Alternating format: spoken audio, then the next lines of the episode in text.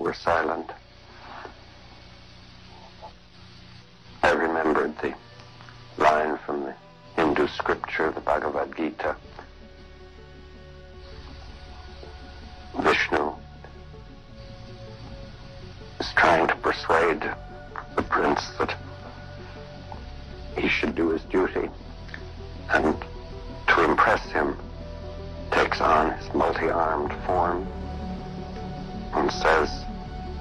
Now I am become death, the destroyer of worlds.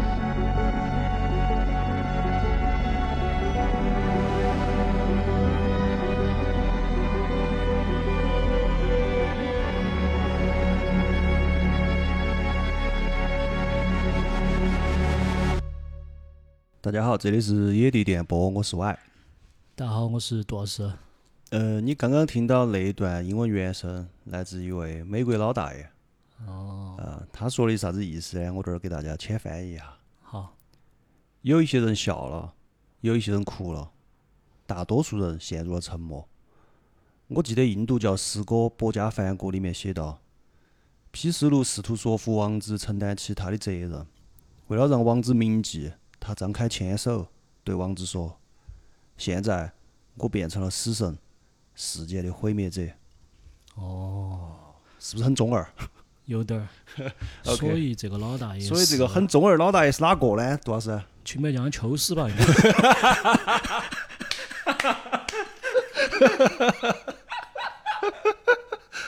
这个说英语好不好？ 应该是大英为志愿者大爷。没有没有，他是一个美国老大爷，他也是我们今天要讲的主角，他就是奥本海默。对的奥本海默哈。我们大家都晓得美国原子弹之父，为啥子今天突然要聊这个呢？因为最近马上大家都晓得的，有个日子马上来了，就是八月十五号日本投降的日子。也有这个 原因，有这个原因。是因为最近有部电影，对，哦奥本海默，你不要恶嘛，你这 你明明晓得，哎你奥本看海默要上，啊哪拍了？啊，浩老师，对对，有部这个电影，然后这部电影是嗯有点儿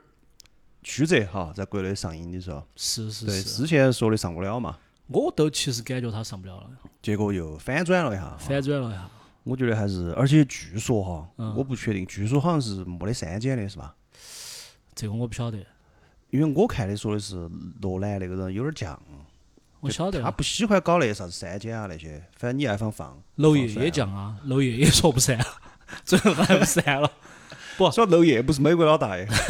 他 那个就截止今天嘛，我们现在录音的时候，啊八录音的时候八月十号，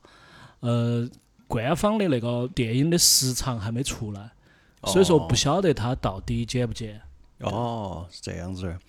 杜老师呢，最前段时间去香港耍了一转，耍了一转，应该说是专门看这个了，哎可以这样说吗？我办了个香港永居，顺便看好嘛，嗯专优门就才计划，他们就专门就看了这个。当时他去之前，好像是在网上还查很多去哪个电影厅啊看啊之类的，对对对吧对？对，因为香港是全亚洲唯一有胶片版本的地方，哦，胶片 IMAX 对，是吧？它是胶片版本，然后胶片又分两个版本，一个是七十毫米，一个是三十五毫米。啊香港就只有三十五毫米，哦然后也有 IMAX 的，但是他没得 IMAX 的七十毫米，没对得吧？就是 IMAX 就是数码，胶片就是三十五。对。 OK，然后我想来想去，也看了很多呃小某书之类的这种嗯评测，然后我最后还是选择三十五毫米的胶片，因为我觉得可能还是以后也很难看到胶片版本的电影了。嗯对对，而且七十毫米胶片全世界好像都很少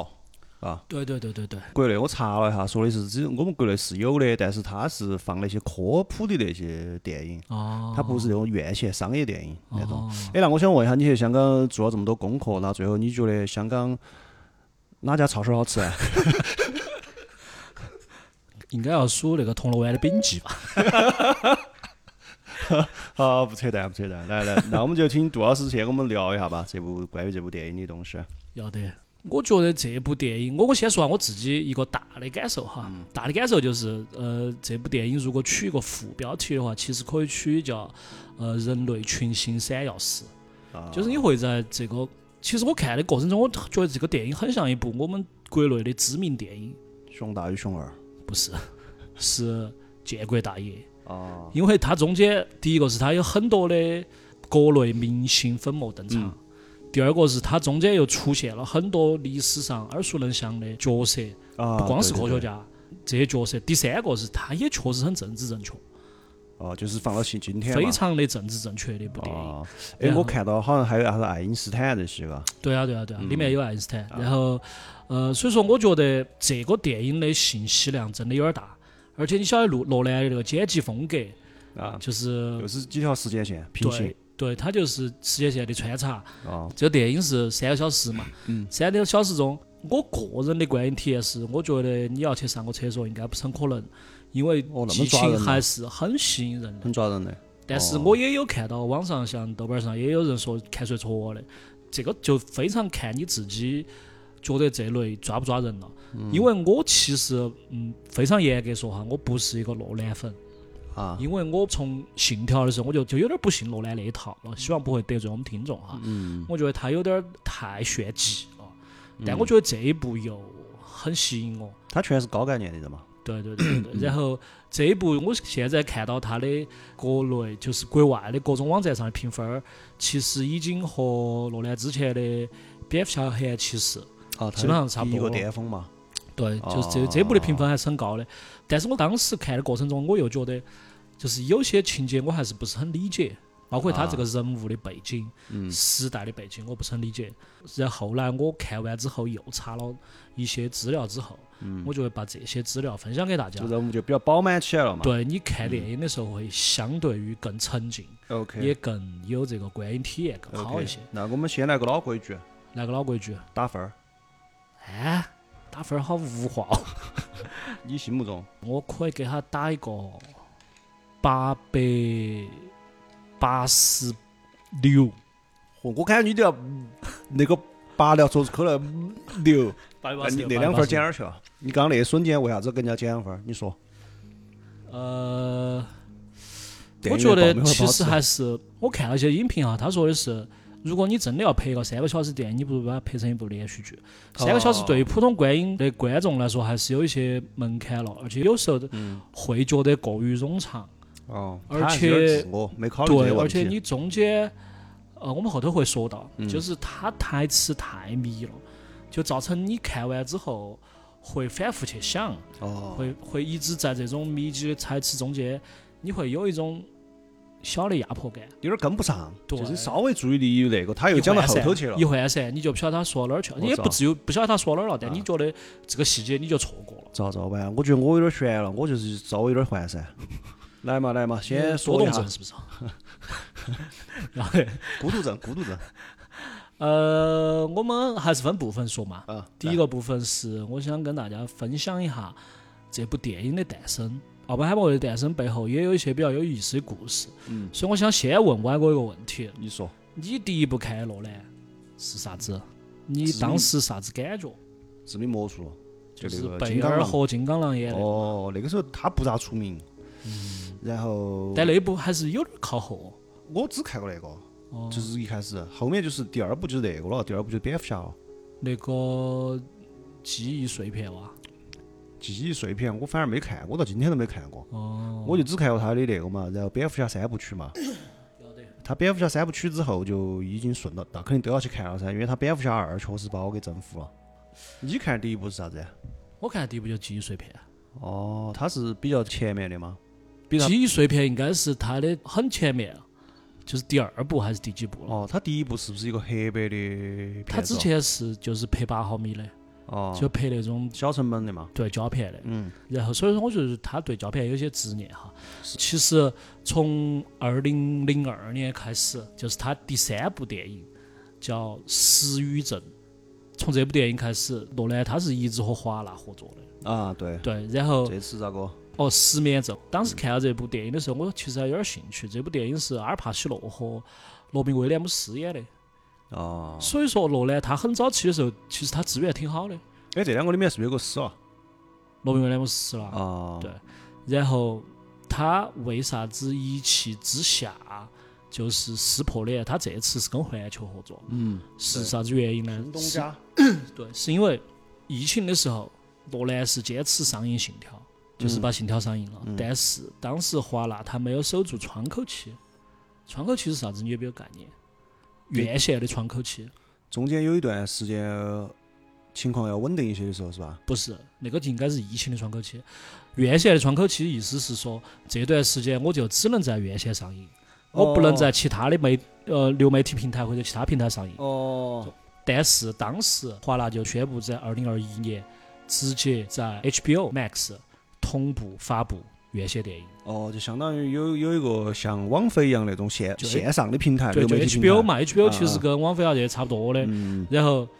罗兰就觉得，打那我看电影的我不用去电影院了，那对啊我这个票房咋保证呢？还有我对啊这个你想观影体验又咋保证呢对？我花了那么多钱，那么多心思，我去让这个电影在电影院上映，你要给我拿到电视上放。对，而且你这儿相当于它是完全没得保护期的，是吧？就是第一刻，从第一刻开始就直接同时上，它上应该也没有那么快，但它那个窗口期就很很短，很短，相你当只于要比如说立立事于无嘛，哦，所以说那就你罗兰就录了。那肯定要录，而且罗兰这个人他本身就有点儿原教旨，就是是体验这块儿哈，嗯，嗯他可能觉得你妈那那么神圣的电影电影院，我到这儿去看，对吧？我们一切都是为电影院服务的，我们做了这么多工作，结果你跟我说现在大家可以在家里面电视高头看，那我费这个这么大劲做啥子呢？对啊，就为了观啊影体验服务噻，你这个对就啊没得了。所以说罗兰跟华纳就闹掰了，嗯，闹掰了之后他就一直在找他下一个老板儿，他就接洽了很多，包括索尼、派拉蒙、环球，甚至他也接洽了苹果。可能这些应该是这些人去找他哦，我觉得还是他他找那这么些巧人，他应该也，我觉得现在要喊这些大牌去找一个导演的话，可能斯皮尔伯格那种差不多。斯皮尔伯格现在都感觉不咋个拍了样的，跟好像是罗兰嘛，现在商业一线顶流嘛。是母算是我刚查的时候，我刚查的时候那个相当于说唱界那个邓圈凤，儿我想哥到人家邓凤人就想算了算了算了，不说这个不说这个。好，然后他就还是接洽了很多轮之后，他最后还是选择跟环球合作。嗯，环球也很大方，环球就直接给他一亿美元的制作预算，同时又追加了一亿美元的宣发。哦，这个一亿美元的宣发，其实 现在这些也不是很那个啥子嘛。但是环球它是可以让罗兰把这个宣发放到奥斯卡的拉票会上。这个奥斯卡把的这钱要种给他砸出来，对哦相当于奥斯卡的宣发拉票其实是完全符合规矩的，也不是贿赂。嗯他那个应该叫游说。对，所以说宣发归宣发，品质当然还是放到第一位的。嗯除此之外，整个《孟海梦》的票房，罗兰可以提百分之二十。如果对票房涨得非常离谱的话，它应该可以提得更多，应该是个阶梯式的。而且这儿还要说明一点儿哈，这次因为我也看了一下，它这个分账其实是可以说环球，我认为看完之后做出了很大的让步的，嗯因为它这个票房百分之二十分账，它不是说像我们传统的分账是先把各种成本扣完了，给一院线也分了，给啥子也分了嗯它之就后纯票房哦，嗯到公司然后给你分百分之二十，不是，它是直接百分之二十，相当于你买一张票里面有五分之一的钱就是他一个人收起走了。这个你想，相当于就刨成本都没刨出来，就直接给他分，这个相当夸张，我觉得。就是我们到时候送出的那两张票，至少有二十块落到罗兰包 包头。对，就直接到罗罗尔兰包包里面 去了，要得一下子就跟他产生了联系，是吧？你刚刚说的是罗老汉儿吧？ 然后奥本海默同时它上映三周之内，环球影业不会排其他的新片上映， 嗯，有个专门保护他，专门保护它。嗯，然后还有最重要的就是刚刚说的窗口期，奥本海默的窗口期是九十天到一百二十天，哦，这这个还是个很长长，的，这个很长。所以说因，在这通九十天到常一百二十天，你就只能在电影院看。为，啊，懂对懂。通常一个大片上映，也就是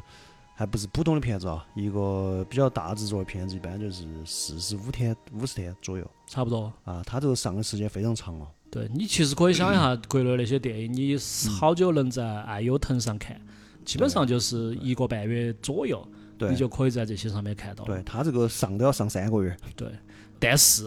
华纳这边反手就给了罗兰一个芭比，而且他们哦是在同一天上的，因为那个有仇嘛，专门针对他嘛。对华纳觉得你妈你叛徒，咋对个咋个？所以说罗兰其实就非常不爽这个事情，他就觉得你把两部放到一天上，嗯其实两部的排片都不好排的，你反而两部都得不到利。对，还有一个这个问题，我刚刚想插一句啊，嗯呃，那个一亿美金听上去不多，嗯现在大家都有点儿被喂喂的嘴巴有点儿刁了，就以美元也没有很多，那是因为它这个是一个传记电影，对对，它不是用啥子科幻片啊的，啥子满天飞的那些哈，它本身特效就不是特别多，相当于，嗯，当然它坚持实拍啊，那么那边是后面的话，一亿美元用在一个传记电影上其实很多了啊，所以大家千万不要觉得好像也没花好多钱，刚刚歪哥说到这个实拍哈，其实大家可能也在想，它到底这个核武器原子弹咋个来实拍，咋个来炸？其实也有记者问过罗兰，罗兰就说他这个有他的爆炸艺术，是接近核弹爆炸视觉效果的炸弹。你在说迪达拉吗？啥子是迪达拉？ 《火影忍者》里面那个小组织里面有一个，他天天把那挂嘴巴上，爆炸是一种艺术。 反正罗兰也是这么说的，他说的他有他的爆炸艺术，然后他是用接近核弹爆炸效果的炸弹来拍的。等于是模拟那个，模拟的。嗯然后除了这个核弹的这个场景之外，其实在电影中也有很多原子、分子这种微观世界的结构，啊还有这些能量波的这种可视效也果，全部实拍，它都是适配的。哇，厉害！对，哎，说到这儿，我正好也给各位听众澄个清哈，就我们这期几乎不会出现剧透。嗯我准备这些所有的资料，我都比较刻意的算避免了剧里面会出现的情节，嗯而且如果真的有一些小的重合的话，也是我觉得这个重合可能应该是大家都知道的。对，比如说你它肯可能定会是晓得历史，事件，对哎吧嗯你肯定会晓得这个最后炸弹它投成到功广岛了和长对崎了，对这些都对就不存在剧不剧透了啊，哈。然后它这个实拍其实也很有历史噻，你晓得《星际穿越》里面，它开场的时候那片玉米地，你啊，记得对吗他们自己种的是吧？，对，它嗯是很多年以前就在那儿一颗一颗把它种出来了。那相当于他很多年前就要拍这个电影了。对，然后哦这一次在真实世界中，他们是找了一个小镇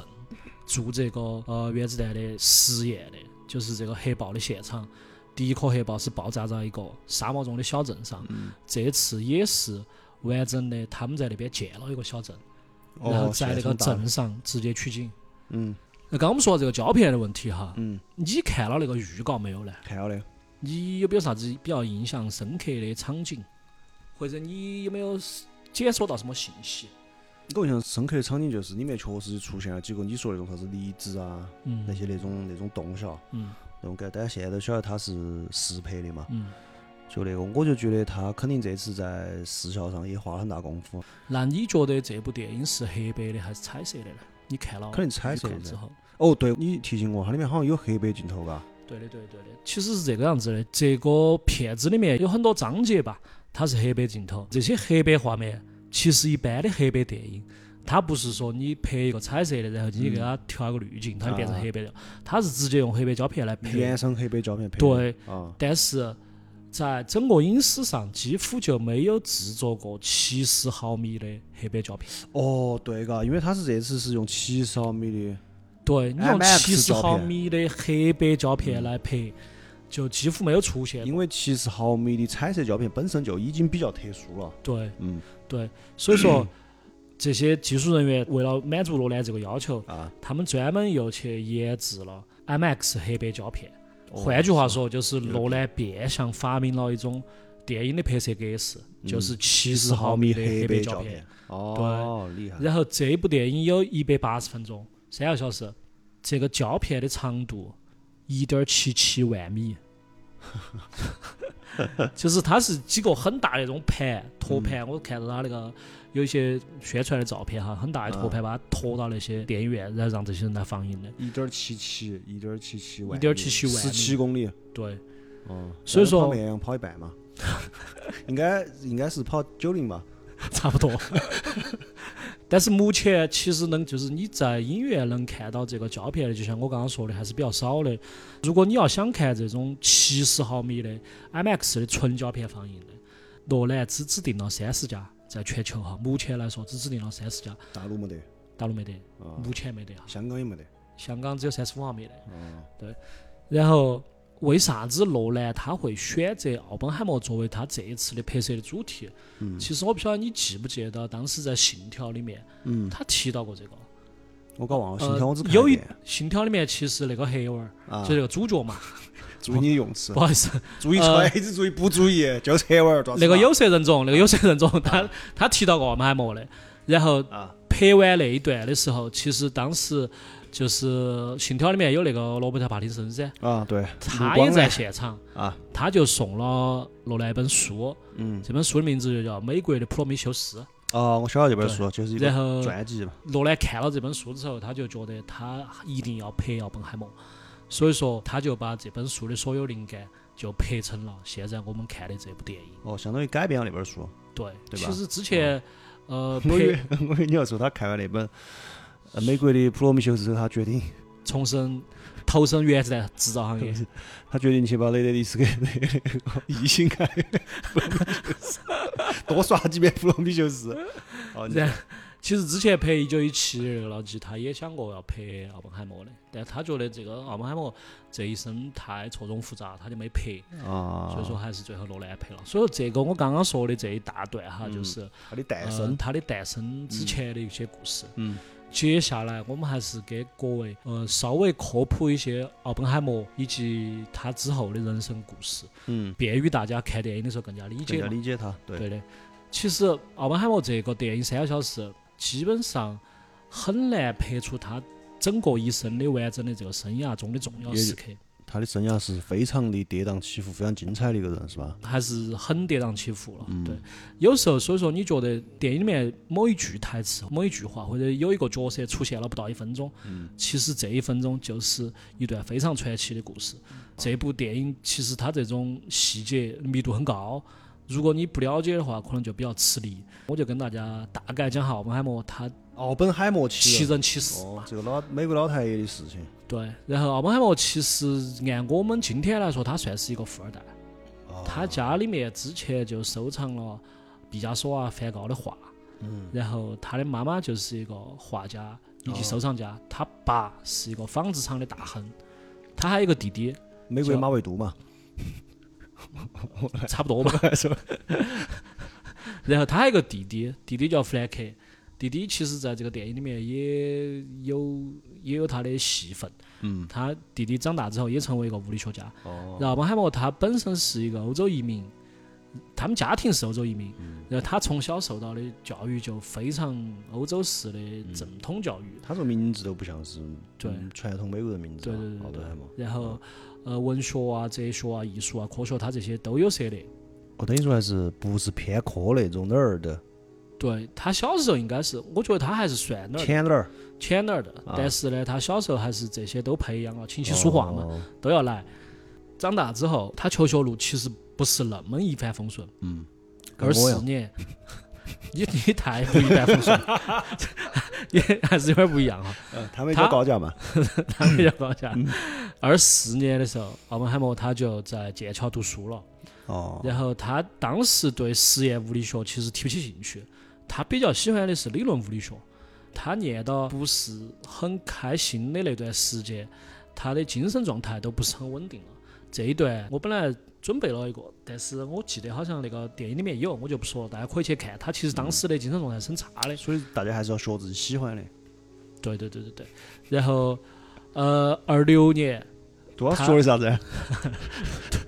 主要是两个学 位哈，我不晓得你问哪一个。二六年的时候，奥本海默他就就收到了德国的波恩的邀请，其实波恩也是一个非常著名的科学家，哦他就到哥廷根大学去深造物理学。嗯，然后波恩其实就是量子物理学的鼻祖，哦，就是量子力学的鼻祖。哥廷根，他是不是有个学派都叫那个哦哥本哈根学派是吧？嗯那个是物理学的啊，是那个时候，奥本海默他就觉得跟到这个导师几乎就跟重生了一样，因为他换了个导师，嗯然后他的应该也可以在自己的物理研究上打出一片天。哦，所以说，二七年的时候，奥本海默他就已经拿到博士学位了。他拿到博士学位的时候，那一年二十三岁。所以说你看这个跟对人，跟对对的导师是多么重要。本来不都是有句是话嘛，就是三十岁之前跟对人，四十岁啊三十岁之后做对事。哦，你这个是狼性文化是吧？ 是不是每天每天早上 你我们早上跳操呃早的时候上好那种拍拍手要这么拍，对，听懂掌声嘛？然我后们当听懂时啊掌声，对，毕业的时候，博士毕业才二十三岁。嗯，毕业之后就马上回到美国，回到美国就收到十多所大学的邀请任教。他在二十三岁那一年，他上半年就在哈佛任教，嗯，下半年就在加州理工任教。但是二八年的秋天，他又跑到荷兰去讲课了。对，这里要先说明一下哈，嗯为啥子回到美国之后就大受欢迎？因为那个时候美国其实还不是世界的中心，二几年的时候，尤二几其是年的时科候学，对吧？科对学对主要还是在那个欧洲，根子根要深一些，对对，而且美国就是因为在二战之后嘛，吸收了欧洲科学家嘛，在那边变成啥子科学的中心啊这些，对所以这一说段非常重要。对，所以说为啥子他走欧洲回来之后那么受美国本地的欢迎？你相当于现在你走美国回来进修，哪哪们对国内大学抢到你要样那种对，，同时也解释了为啥子他二八年他又回荷兰去了。对他回去之后，他还是教书，嗯而他语言天赋非常好。他去了之后，马上就可以用荷兰语在那边开始教学了，哦，就是厉大害家对他还是很很震惊哎，的。对啊，而且这个我还取了一个小资料。嗯所以他当时为了去教书嘛，嗯时间有限，他花了六周嗯，学习荷兰语对他学习能力很强的。啊。然后他在荷兰教了一段时间之后，非常短哈一段时间，然后他又回到美国了。回到美国之后，他就得了轻度的肺结核。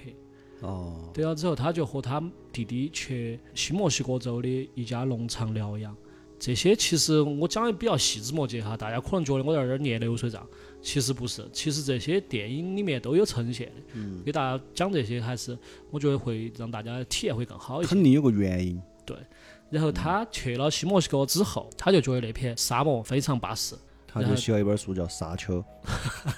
然后他就觉得无力和沙漠这两个东西啊是他一生中的最爱。当然，他跟、呃女性哈也非常的量子纠缠。第二最爱，对， 第嗯最爱三，还分第二、第三最爱的前三个个。渣男。对，但是这些他在电影里面也会讲哈。嗯由于他对这些沙漠确实比较喜爱，最后他把曼哈顿计划的选址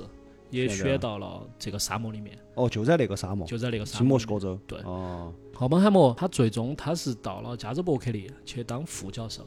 在那个地方他就结识了他非常重要的一个伙伴，这个也在电影里面会有。其实，在教书的这个过程中，奥本海默他就体现出来他自己的一个性格，就是低情商说点儿的，看人下菜。哦，见人说人话嘛。对，有点他也不势是利见眼人说人势利眼他不是势利眼，他是如果我觉得这个人我想跟他交往，他嗯就会付出很多的时间，甚至去给比如送礼物啊、讨好啊，去没事寒暄几句，嗯有点吴谢宇那个味道。哦 那关于吴谢宇呢？可以听我们上一期。哦， 但是如果他真的觉得这个人没得必要接触，哦就对人家很冷漠。对，非常冷漠，哦，然后他就不得花一丝的这种社交成本花到别个身就上。概括一个功利，他不是纯功利，他是看我喜不喜欢你，合不合我胃那口那就。是真性情嘛。对，然后他不光是不花时间在别个身上，而且他对别个就比较尖酸刻薄。哦，嗯懂了所以说，这个就造成了他后头的非常大的一些隐患。就这样的人都还有还是花花公子，所以告诉他读书好重要。你只要当上科学家， 你性格再撇，都有十多个工，大学要抢你。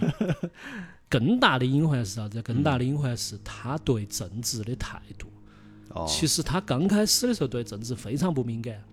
可能也是跟他这个富二代有关系吧。他到嗯二九年的经济大萧条，他都是很久之后他才晓得，哦，原来我们国家发生过经济大哦萧原来条。民间是这样的，是吧？民间是哦这个 疾苦。但是到他任教之后，他就越来越关心政治，嗯他就反对法西斯主义，他去资助那些德国的物理学家移民到美国，哦，他去参加码头工人运动的罢工，然后还有一些志同教道合的嗯，教师啊、学生啊，他就想跟别个一起去成立教师工会。这个听起来有点儿，那么有点像我党靠拢了嘞。我以为你要说听起来有点像谢天琴他们老汉儿。 驾驶回口嘛，哎呀， 然上后期就是我们杜老师讲的哈，呃，反响非常之不错。我觉得如果你是第一次打开野地电波的话，务必请要去听一下上期，其他的听不听都无所谓。无限宇这一期必须要 好生听一下。好了好了，不 不给不言语了哈。然后当时西班牙内战期间，嗯呃，奥本海默又去支援西班牙内战的共和派，国际然纵后队嗯又和、呃很多的左派的知识分子抱团取暖。哦，还真是嘛，就是有点儿共产主义思想嘛。对，他啊就去深入了解了美国。哦，当时奥本海默还有一个情人，这个情人其实在这个电影里面也有一些戏份哈。这个情人就是一个美国，嗯他在这个电影里面也是非常重要的角色。然后他跟这个情人耍了三年朋友之后，他就分手了。分手了之后，他就遇到了他的妻子凯蒂。这个凯蒂其实当时是有夫之妇，而且已经离过两次婚了。但是他跟这个凯蒂就是迅速升温之后，凯蒂就直接结束了他的第三段婚姻，哦，就直接跟奥本海默搬到那个沙漠头去住去了。那小子有点手段，啊因为当时已经怀上了奥本海默的孩子。渣男。奥本海默的弟弟和他弟弟的女朋友，嗯，在这段时间都已经加入美国共产党了。哦，赤化了。实 话，大家就觉得奥本海默其实他是有一些左倾思想的，嗯，所以说给奥本海默也埋下了一个核弹级的隐患，也就是后头要出事，能不能这样些就说会在剧中啊。呈现，所以大家可以关注一下。 OK 好 OK，呃，这部电影还有一个也比较重要的背景就是曼哈顿计划。我们也跟大家对啊好大生概聊一下讲一下啥子叫曼哈顿计划对哈，就是因为这个词语在剧中出现的还是比较多。嗯，大家晓得有个人叫曼哈顿博士嘛？我只晓得曼哈顿是个区。呃，二战之后，德国纳粹他们对战争武器的研究一直都比较前卫，嗯，对嗯他们研究出来很多怪模怪样的武器，什么威尔啊这些威尔啊，还有一个巨炮啊，嗯啊这份各种都有。啊，在原子弹的研究上，其实德国也，他不能说领先，但他是抢先，就是他刚开始是他来做这个原子弹的研就究是的。把那个呃核能给武器化，他们当时想到这个，对吧？他们有这个理论加实践的转化成实践的这嗯个对想法，而且他们完全不缺科学家噻，德国。而且他们也准备好了制造原子弹需要的这些铀啊、加速器啊、嗯重水啊这些东西，嗯他们都有，都准备好了。然后当时因为受到德国的迫害，所以说很多犹太的科学家就从德国逃出来，特别是爱因斯坦这些，他们当时从德国出来之后，觉得这个事情比较严重，就开始给美国总统写信。嗯，建议美国总统抓紧时间造原子弹，抢先纳粹一步。当时的总统就罗斯福嘛，罗斯福的科学顾问，他就觉得这个事情非常重要，就一定要说服罗斯福同意这项研究。然后他就给罗斯福这样说，他说的：当年拿破仑就是因为没有采纳建造蒸汽舰船的建议，所以最后与成功失之交臂。罗斯福听完之后，他只说一句话，他说的：“我不会成为下一个拿破仑。”罗斯福听完说整，整就是整整起来。呃，美国其实对于呃爱因斯坦当时移民到美国，他们嗯自己当时都有所顾忌，所以说爱因斯坦就最后也没有参加到这个制造原子弹的项目中。哦，而且 FBI 其实也盯上了奥本海默。嗯，刚开始的时候他没有过安全审查这一关，但是在这个时候就出现了一个剧中也比较重要的一个角色，就是马特·达蒙嗯演的一个将军。他就慧眼识珠，他一拍中意是吧？他力排众议，嗯他力排众议。这个马黑达蒙演的这个将军在剧中不会讲哈，嗯但这个将军其实是一个非常厉害的角色，他是从 MIT 毕业的，哦，有学术背景，他这辈子有三个比较重要的项目都是他操刀主持的，他是个军方的人物。嗯第一个是这个曼哈顿计划，第二个是五角大楼是他建的，哦，第三个是，哎，第三个是啥子？第三个是。发明了个啥东西是吧？不是不是不是。第三个是发明了酸辣臊子粉儿。第三个项目，他经手的是巴拿马运河，哦，全是很大的项目，非常大的项啊非常目，大的所以说项目他是一个在工程建设方面非常有经验的一个人。而且有自己的前瞻性。对，嗯，他是可以统筹全局的这个角色，所以他还是力排众议。他觉得奥本海默是非常适合当这个原子弹的领头人的。哦，他们当时就把这项计划，因为刚开始是这项计划，就是在曼哈顿开始开这个计划，所以他们就叫曼哈顿计划。哦，然后，当然，其实也有很多人反对，但是也没有办法了，也找不到更好的人了，所以说大家就觉得要监视奥本海默，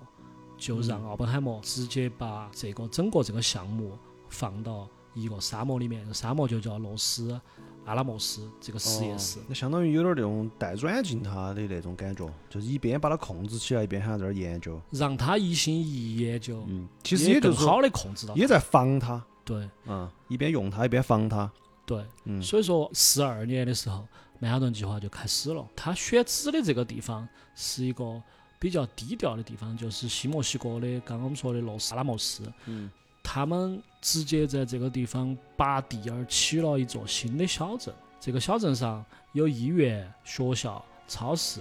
体育馆、酒吧，啥都有。刚开始的时候，孟海默觉得其实他们这个项目只需要六个物理学家、一百多个工程师参加就够了。这个项目推进到四五年的时候，已经发展到一千多个科学家、两千多个文职人员、三千多个军人，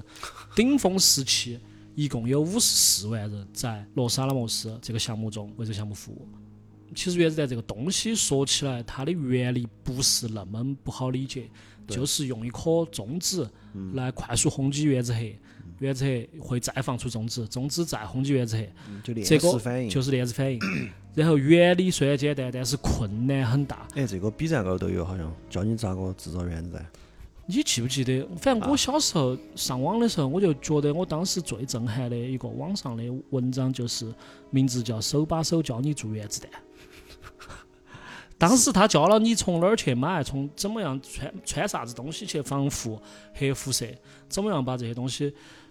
非常古早的一篇网络文章啊，。相当于就是，其实你只是搞不到那些核心材料，，你搞得到？他当时就是教你咋搞 核心材料都搞得到。他跟你说用啥子啥子，怎么怎么把这些东西弄到，哎，怎么但是怎么样把这哎，个啊但油说到炼这个，出我来跟你说，网上好像世界上有个组织，就是呃，互联网上哈，个人制造核反应堆有一个比赛，啊有个排名。真的，我之前看那个知乎嘛那儿，中国有个小伙子，就是之前他沉迷这些嘛，就他去看那个排名杆儿，他发现一直没得中国人，他自己去参加那个，相当于俱乐部一样那种，俱乐部有个排名，他就自己在自己房间里面搞了一个核反应堆，嗯。很小型的那种，反正我们到时候可以找一下这个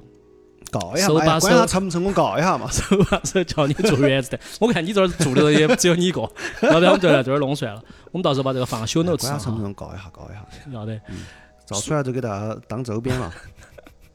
所以其实呃，原子弹的这个原理比较简单，但它困难很很大。当时就需要建一个那个加速器来分离这个铀，嗯就需要很多的铜来做这个磁场线圈。但是当时因为在二战期间，美国没得那么多铜来用，所有铜都拿去造武器去了。科学家就说：“那你没得铜，你就给我一些导弹性更好的东西嘛，比如说银。”他们就去找美国部长借银，财政部长就说的：“你们要好多呃，他们就说的大概要六千吨。财政部长觉得我们平时都是按盎司算的，一盎司三十克，你跟我说要六千吨，最终曼哈顿计划它用一万四千吨银造了六千多个大型的电磁体，然后建成了提取这个纯铀的这个工厂。这些银最后也在七零年的时候都还给这个国家金库了。这些是一些花絮哈。嗯，特别要提出，当时其实他们这个项目里面还有一个氢弹之父，也是在奥本海默手下主事的，嗯，他叫爱德华·泰勒，这个剧中也会出现。泰勒，啊对呃，制造原子弹其实最难的是和这个世界赛跑嘛，因为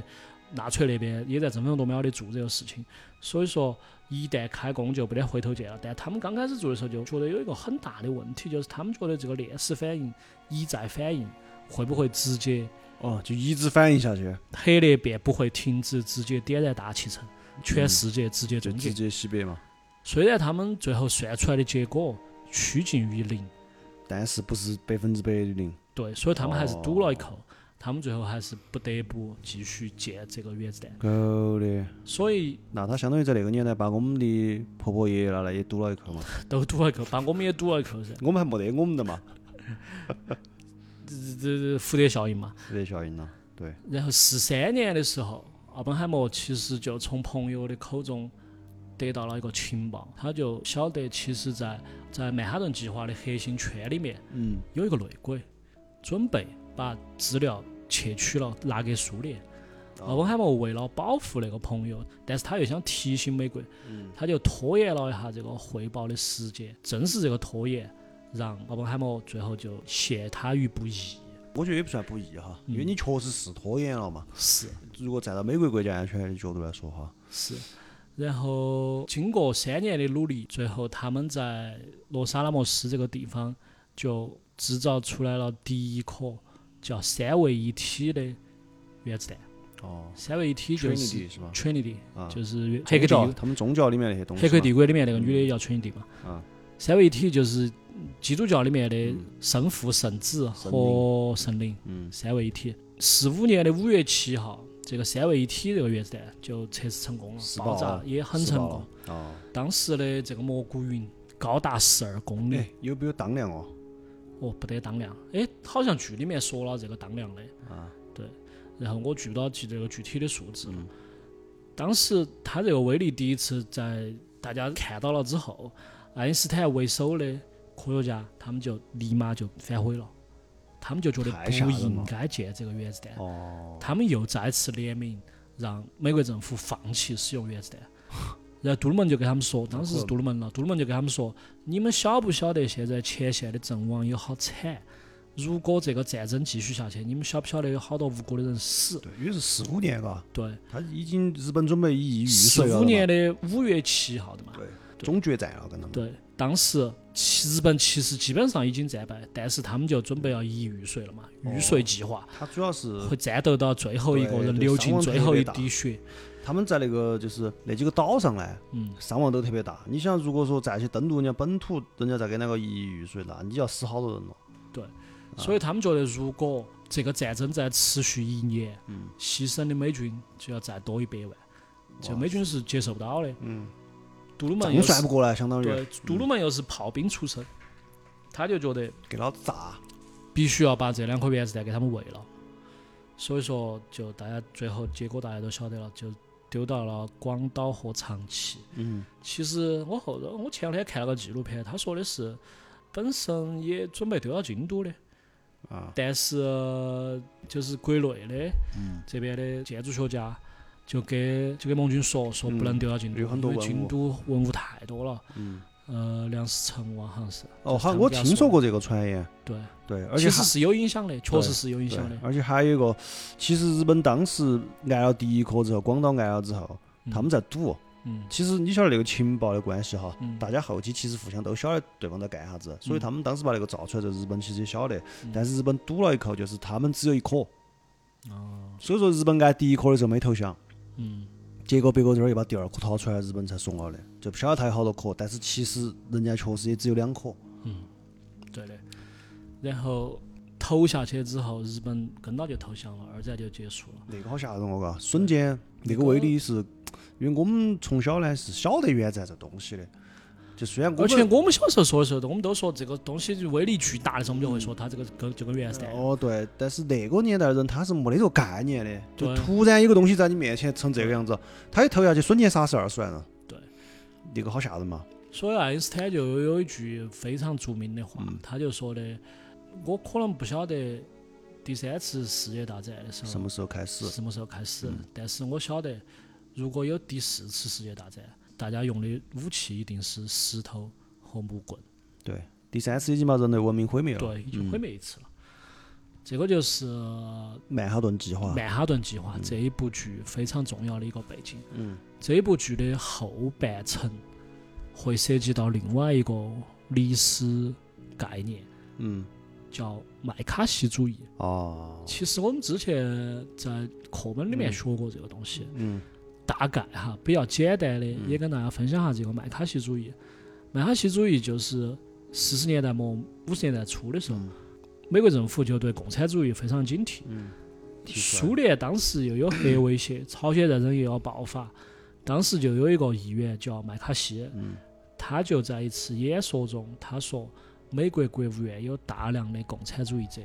他自己当时手上拿了一个名单，他说的，呃，我手上这个名单是揭露了有共产主义渗透的政府工作人员，就在这个国会里面都有两百多个。嗯然后麦卡锡就主导了一个调查委员会，叫无美国活动调查委员会。委员会的宗旨就是要接触这些藏在各个领域的共产主义者和叛国分子，他们就开始调查娱乐业、学术机构、政府，就他开其始传唤。它其实就是一次比较极端的政治运动嘛，对，然后一次大清洗，对相当于，他们有这些听证会之后，他们就会让这些被传唤的人强迫作证，然后强迫他们来举报他人。很多人就因为涉嫌共产主义和拒绝合作，遭到封杀、污名化，甚至判死刑。啊，这个就是麦大卡情锡主绪义。对这部电影的重头戏也是在五四年，奥本海默被强迫参加一场秘密的听证会，哦，他因为遭了他们质疑奥本海默对国家的忠嗯诚，怀疑奥本海默是苏联的间谍。奥本海默作为这个原子弹之父，嗯美国最重要的物理学家，嗯参加了很多机密项目，剥夺他的安全许可证，把他打回平民身份，就可以直接让奥本海默社会性死亡，嗯等于否定奥本海默之前为国家和这个所有的美国人民做出的一切。嗯，所以整部剧就围绕到这个背景来开启了他的下半部。哦，对这样子的。哎，但是我说，我说我看了哈，网上有一个好像有一种说法嘛，就是他确实有点儿刻意，就是干了点儿间谍的事情，放了点儿啊东有西这给个对是面说法。吗他是因为出于那个考虑，就是平衡，啊因为那个原子弹爆炸之后，他嗯见识到了威力哈，嗯他觉得这个太恐怖了。嗯就是为了保持核平衡，必须要让对立阵营也有这个东西，才能嗯让大家不用。感觉说得走，感觉这个啊动机说得走。对，因为科学家你晓得他的高度那个眼光高高度更高，有时候他做出的决定你会觉得很不理性啊，那个其实这个才是最理性的，就是站他的那个里面啊，他是从科学的角度来想这个，他可能啥子国家民族那些，嗯有的时候他没想那么多，他就是嗯纯人类、纯冰冷冷的理性那种，他觉得就是要制衡，嗯就是要平衡。但这个我不确定哈。哎，有我这种我没有说看过这个，但是如果我没看这个电影的话，我觉得这个有点有点打胡乱说。啊，但是我看完这个部电影之后，我反而觉得还挺站住脚的。是吧？对，哦因为你看就晓得，就是它里面有很多奥本海默的人性的挣扎。嗯，就他如果产生这种想法，为他做这些你也事，觉得还是说得我准也觉得不奇怪。啊？所以刚刚我们三个部分就分别讲了奥本海默奇人，然后曼哈顿计划和嗯麦卡锡麦卡锡主义对这三个部分，基本上就串联起来了。嗯，奥本海默在成为奥本海默之前，他做了什么？然后他在在在高这光个时刻嗯曼哈顿计划中他做了什么，以及他后半生面临了什么，基本上就串起了一个大概的奥本海默的背景。他的人生生平，对，跟大家的关于这部剧的分享就基本上到这儿了。对然后最后我还有一些我自己的观影的体验，嗯就纯个人的哈，比较反杠，纯个人的，我还是想跟大家 也也熟悉摆一下令人心疼。对也摆一下，嗯就是我自己看完这部电影有啥子感触感触哈。嗯我个人觉得这个电影其实是当一个人他发现他自己可以影响历史的时候，嗯，他自己内心的矛盾，哦，以及整个这个世界对他这个自己的这种内心矛盾的一些看法。嗯，对，就是讲了这一个事情。我懂那个意思。但是如果你是以下三类影迷，你可能会觉得比较失望。第一类是传统的烧脑的影迷，如果你觉得就是你只是从比如《盗梦空间》《星际穿越》这些开始认识诺兰的话，你就觉得诺兰他就等于大量的脑洞、壮观的嗯视觉对效果。对如果你把这两个画个等号的信话条，啊这些个你，可能会比较失望。嗯，因为这部电影它更倾向于人物传记片，或者更细分一些，它应该属于叫政治惊悚片。哦，他其实也就是说比那些要更平铺直叙一些，对没太多花样，其对实，，它的很嗯大部分章节都是平铺直叙的，然哦，后中间穿插了一些闪回，嗯，但这些闪回或者这些插叙也不需要太担心，因为你会比较容易的分清楚哪个时间线是哪个时间线。为啥子你这一次会这么容易？等下我会讲到哈。嗯，然后第二类影迷，你可能会比较失望的是，你觉得这一部电影是一个视听盛宴。哦，对很牛巴巴的，对也不是，其实就这部电影基本上是讲奥本海默的这个人物传记嘛。嗯。他不是用三个小时来教你如何制造原子弹，并且进行投放。嗯，如果你觉得这部电影大部分的篇幅会都是讲原子弹放在原子弹的爆炸的视听盛宴上，基本上你会比较失望，因为第一个原子弹爆炸的戏份不是很长。哦，这一场戏的铺垫、气氛的营造，还有一种紧张的氛围，功夫做得很足。你作为一个观众，你可以跟到奥本海默一起，从你咋个组队，嗯，咋个选址，咋个遇到问题，咋个和拿出来争争分夺秒嗯，这些你都可以看到。我能不能这样子说，就是杜老师一直提醒大家，这个电影它叫《奥本海默》，嗯它讲的是奥本海默这个人的生平，嗯它不叫曼哈顿计划，嗯，讲咋个制造原子弹，咋个炸，对咋个那些，对吧？对它重点是放在奥本海默这个人身上的这种对感觉，然后制造原子弹只是他人生中的一个部分。对，就你作为一个观众，你感觉你可以去事无巨细的去参加到研发原子弹的每个工作环节中，嗯，但是在这个研发的过程中，它也会穿插进一些谍战片的元素。嗯，嗯抓内鬼的元素，嗯，就这些元素也增加了很多悬疑感。真的到了那个核弹爆的那一瞬间，你会觉得还是真的很震撼，内心很激动，也很紧张，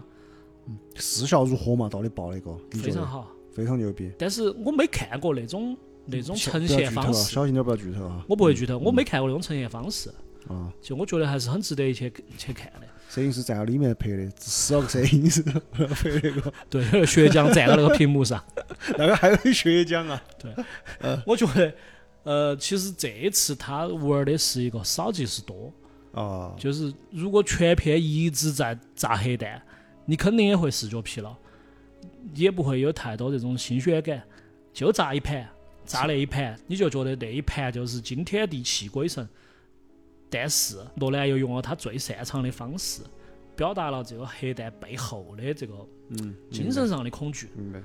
就奥本海默他自己确实就像我们刚刚开头说的那句话，他自己已经成为死神了，嗯，所以他的那个留白我觉得非常好。然后第啊三类影迷会比较失望是哪类影迷呢？就是你觉得你看这部电影会比较轻松，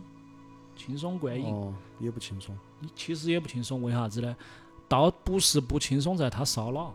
而啊是因为它几乎全程都是对话戏，就它对话的密度太高了，基本上占百分之九对十。杯比较多。就算你一直看字幕，你也要一直把那个字幕盯到，哦，你才能看清楚他到底这两个人他说了一些啥子细节哦，那你在香港看那个，它是繁体吗？反体。所以说我当时好其实火啊就是看完也很累。嗯最后还是给大家一些小的观影建议哈。嗯第一个观影建议是，尽量选 IMAX，空间尽量选大一点的 IMAX，嗯音质尽量好，尽量杜比。嗯最重要的就是往后坐，不要坐得太前面，因为它的人脸特写很多。哦，那就特别大。对，嗯，不然你看哪个都像灭霸， 就哪个下巴都有那 么大。就巨大一个脑壳，两个脑壳在那儿对话。对，啊，然后哦第二个是建议大家专注台词和场景变换，就像我刚刚说的，台词非常大，节奏很快，就很像那个社交网络啊那种节奏。啊，然后第二个就是场景也切换，一会儿黑白，一会儿彩色，嗯你要分清楚哪些是哪些。嗯，音乐如何呢？音乐，我个人没有特别注意，因为你在大量的嗯哦台也词中，是你也几是乎感受不到了。你接受不到其他信息对了，对全部的对注意力用来看台词。对对对，毕竟我又老汉儿，就不是爱因斯坦，就只有我们点儿大就恼火。 最后还是给大家打个总结哈，我嗯个人觉得，嗯，从第一部诺兰的作品开始的时候，就诺兰就不断的被人指出，他虽然电影技巧很很娴熟，也充满匠气，他总会在刻意打乱的时空中去叙事，嗯，但是大家就觉得诺兰装逼、自恋，越玩儿就越装逼。这些其实我大概都能 get 到，但是这个也是诺兰之所以成为诺兰，就诺兰对他不是库布里克，他也不会像大卫芬奇。所以说，如果你真的要了解诺兰的电影的话，他每次还是给你不一样的新作品，特别这一次哦非常熟悉的诺兰的味道，但是又很新鲜。这个就是哦我这部电影的观感，非常推荐嘛。其实说了那么多，你很推荐，自己很推荐。非常推荐。啊很推荐。我基本上从一个相当于一个罗兰黑嗯，变成半个罗兰粉了。哦哟，嗯，我觉得还可以以，啊，可以看。就是又不是在落入他的俗套。对，而且我自己是一个对人物传记片很痴迷的人。哦，有个这个问题。哦，对了，你喜欢看纪录片儿，我发对，现你嗯觉得这种东西它是真实发生过的，不是编出来的，你又会更吸引你去看。嗯，对，而且我后头突然想了下，这部电影好像没黑人。啊因为他是尊重史实，对，就是我不在我这儿玩但儿这是些，你晓得奥斯是卡的咋个那就是咋个的。个啊，规则是嗯一定要有一个嗯，黑少人数猎主人义还要是有，做在里嗯面嘛。所以说我我也不晓得，然后我就觉得这部电影是它一定程度上它是批判了美国那种 over 政治正确的，嗯，这种嗯作风的嗯，大家看了嗯就然晓得后往了。回又给你扯一下，对，所以说哦还是挺值得一看的。行嘛行嘛，你其实你不说，我肯定也会去看，因为我嗯自己算是半个罗兰粉儿 OK，啊。他拍那些，因为之前的高概念，我本来都比较喜欢那类题材嘛，嗯都是一些比较不现实的东西的，嗯我就比较喜欢。然后这一次你这么说，我肯定更会。刚好我们家旁边就有个 IMAX，可以噻。就成都你一定要去 IMAX，对吧？成都而且它 IMAX 和 IMAX 还不一样哦。啊，我晓得，你只能找到那种就是前几天我有个朋友，他在嗯朋友圈里面发，他说他要去东莞看，为啥子东要去莞东莞看呢哦？因为东莞有一块 IMAX 屏幕是全国最好的，哦哟，哦，那我我是加分儿， 我加分儿我不哦他至们于要。飞到东莞去看的，我大学生看他都说对，还是很值得的哈。啊，好嘞，好吧，那今天就到这儿那嘛。我们就评论区见了，兄弟评论们。区见了，兄弟们姐妹们，兄弟们、姐妹们，嗯，白人们、黑人们，还有九十六种性 别们，要 对得。吧？还有那个沃尔玛购物袋们， 还有阿帕奇武装直升机们。好，就这样。 OK， OK，这里是野地电波，我是 Y，我是多斯，我们下期再见，拜拜。拜拜。